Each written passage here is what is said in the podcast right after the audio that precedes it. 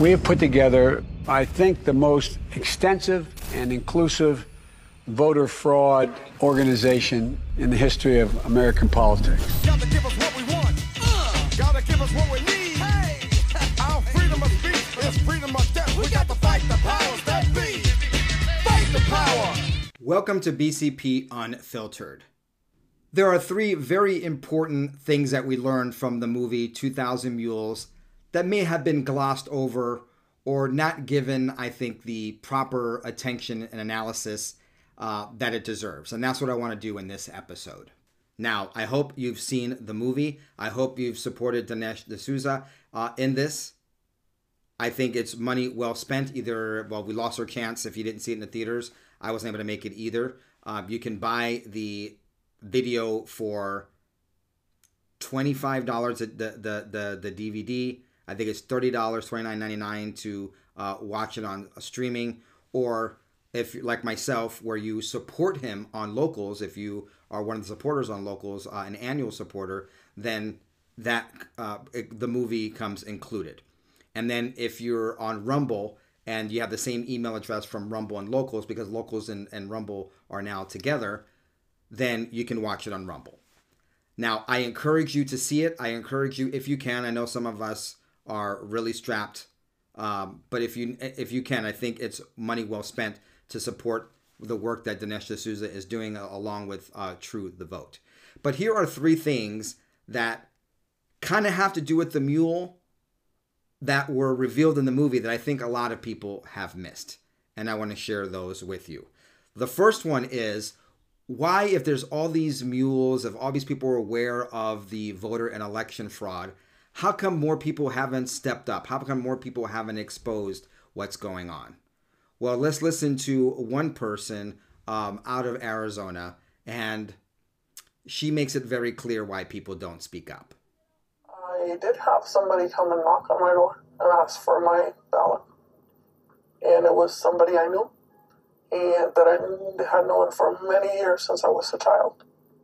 And up to this day, uh, that person does not talk to me because I said there was no way I was giving them my ballot. What a brave woman to do this. Totally. I call it the Mexican mafia, seriously, because uh, they, they work like that. It seems like we need to do a better job of maybe educating folks or, or helping people understand that this stuff's not okay.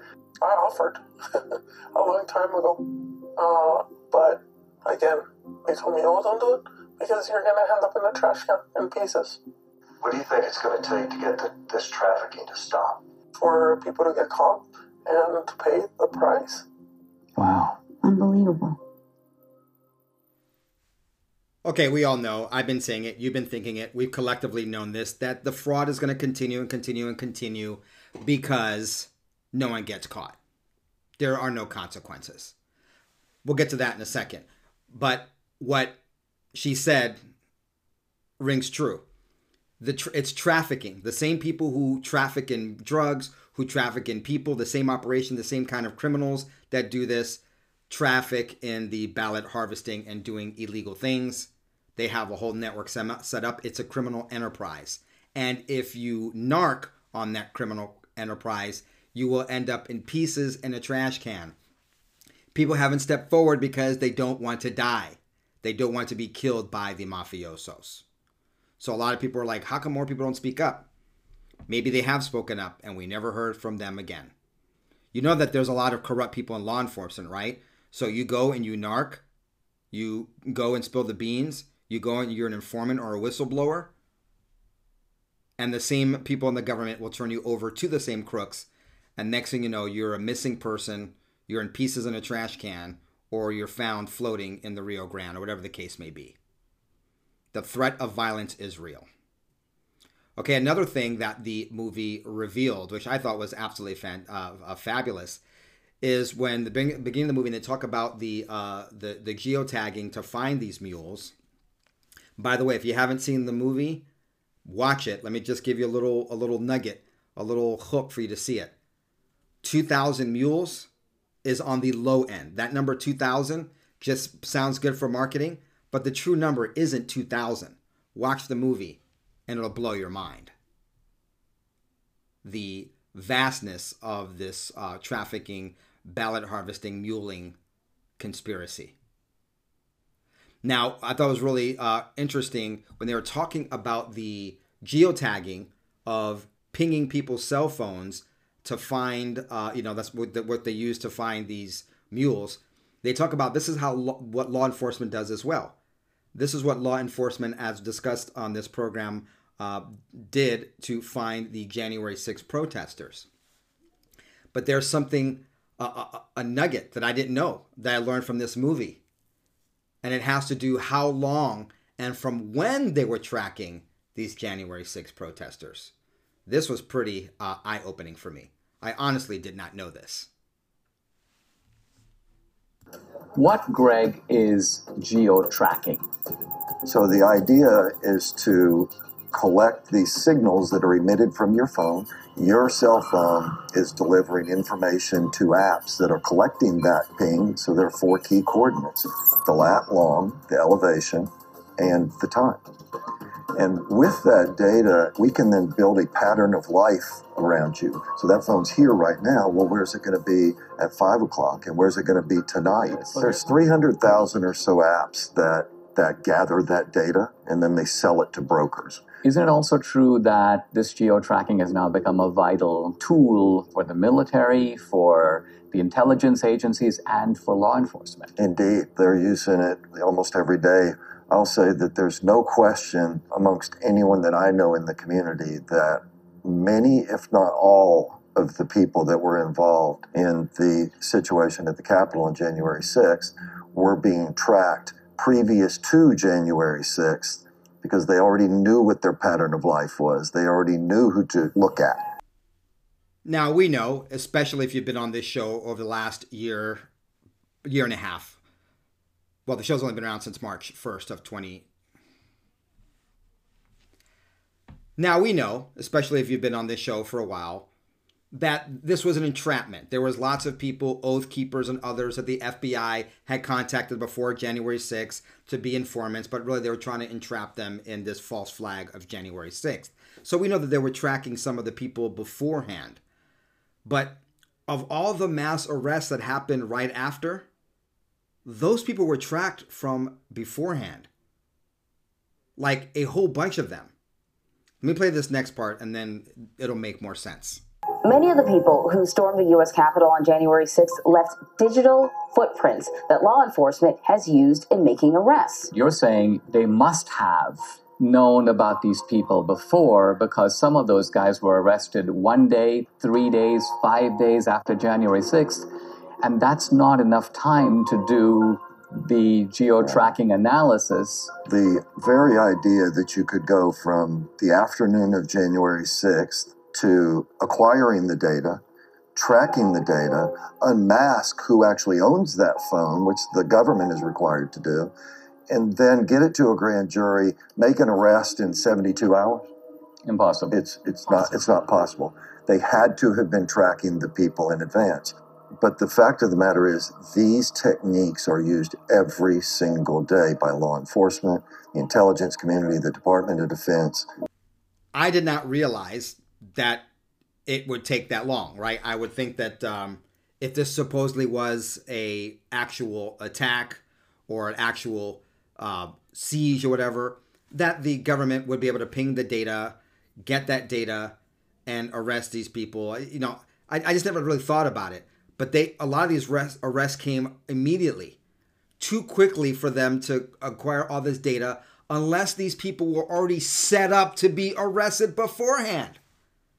So, what I've been saying for the last year and a half almost is true. This was a false flag attempt, and they already had their patsies and their and, and, these people. The people that are in jail right now, January 6th, many of them were already targeted to be in jail and to be labeled as insurrectionists and murderers before the event already happened. This is, to me, this is a, a revelation that confirms what we already know, but gives us information that really kind of is a proof or further evidence that they were trying to make this thing a mass casualty event and have a whole bunch of people already in jail for that.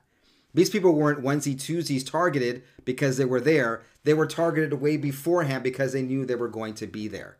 which means the government was spying on these people way in advance. Wow.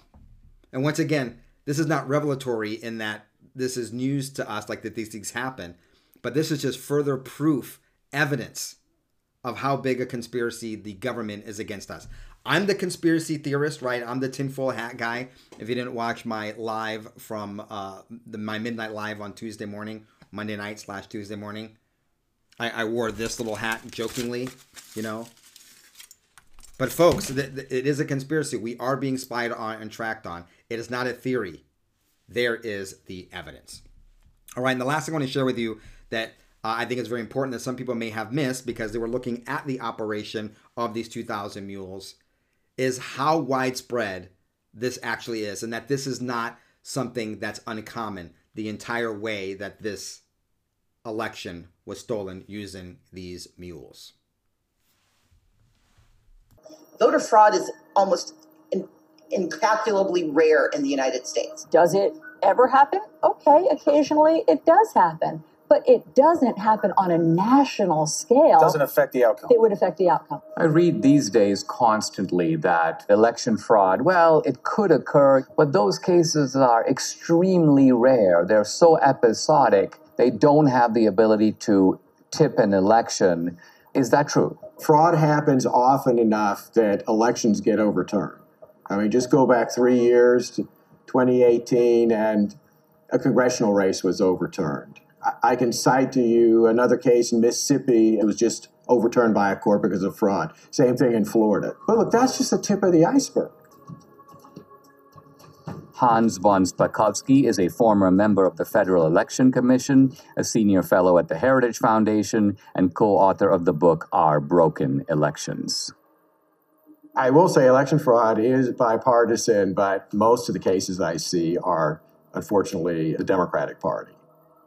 Is this kind of a mule operation something familiar to you? But unfortunately, this is so common in some parts of America, particularly the Hispanic community, that they have a special name there. There they call them politiqueros. And these are individuals who are paid by campaigns or uh, political parties to go into neighborhoods and collect absentee ballots to pressure and coerce voters. Now, once again, these are things that we've known. These operations have been going on for a long time. Anyone who's studied or looked at political history, political science, you know, that's how, for instance, how Chicago was built and other places were built uh, into Democrat strongholds eons ago, decades ago. The last century was from all these things. But the fact that they are so well oiled machines that they are happening, this is common. Now, I'm not of the opinion, I wasn't of the opinion that it it it, it happens each Tuesdays. I knew it was uh, somewhat uh, common. Just had no idea how widespread it actually is. And he confirmed what I've always thought that both parties participate uh, in these acts of skullduggery, but it's the Democrats that really are guilty of it and have perfected the art. So anyway, those are three things you may have picked up on, and I'm sure people thought picked up on them. But most of the conclusion has been, you know, the mule operations, the video, and what have you. And of course, I'm not going to spoil it for you because I want you to see the movie and support Dinesh D'Souza and True the Vote. But the actual electoral college win of Trump once these mules are taken into um, into account. Not even all the mules, just the high bar mules is absolutely mind boggling. Please check out the movie, it's well worth your money. Okay, we'll be back tomorrow with our regular programming. Gotta give us what we want. Uh. Gotta give us what we need. Hey. Our freedom of speech is freedom of death. We, we got, got to fight the powers that be. Fight the power.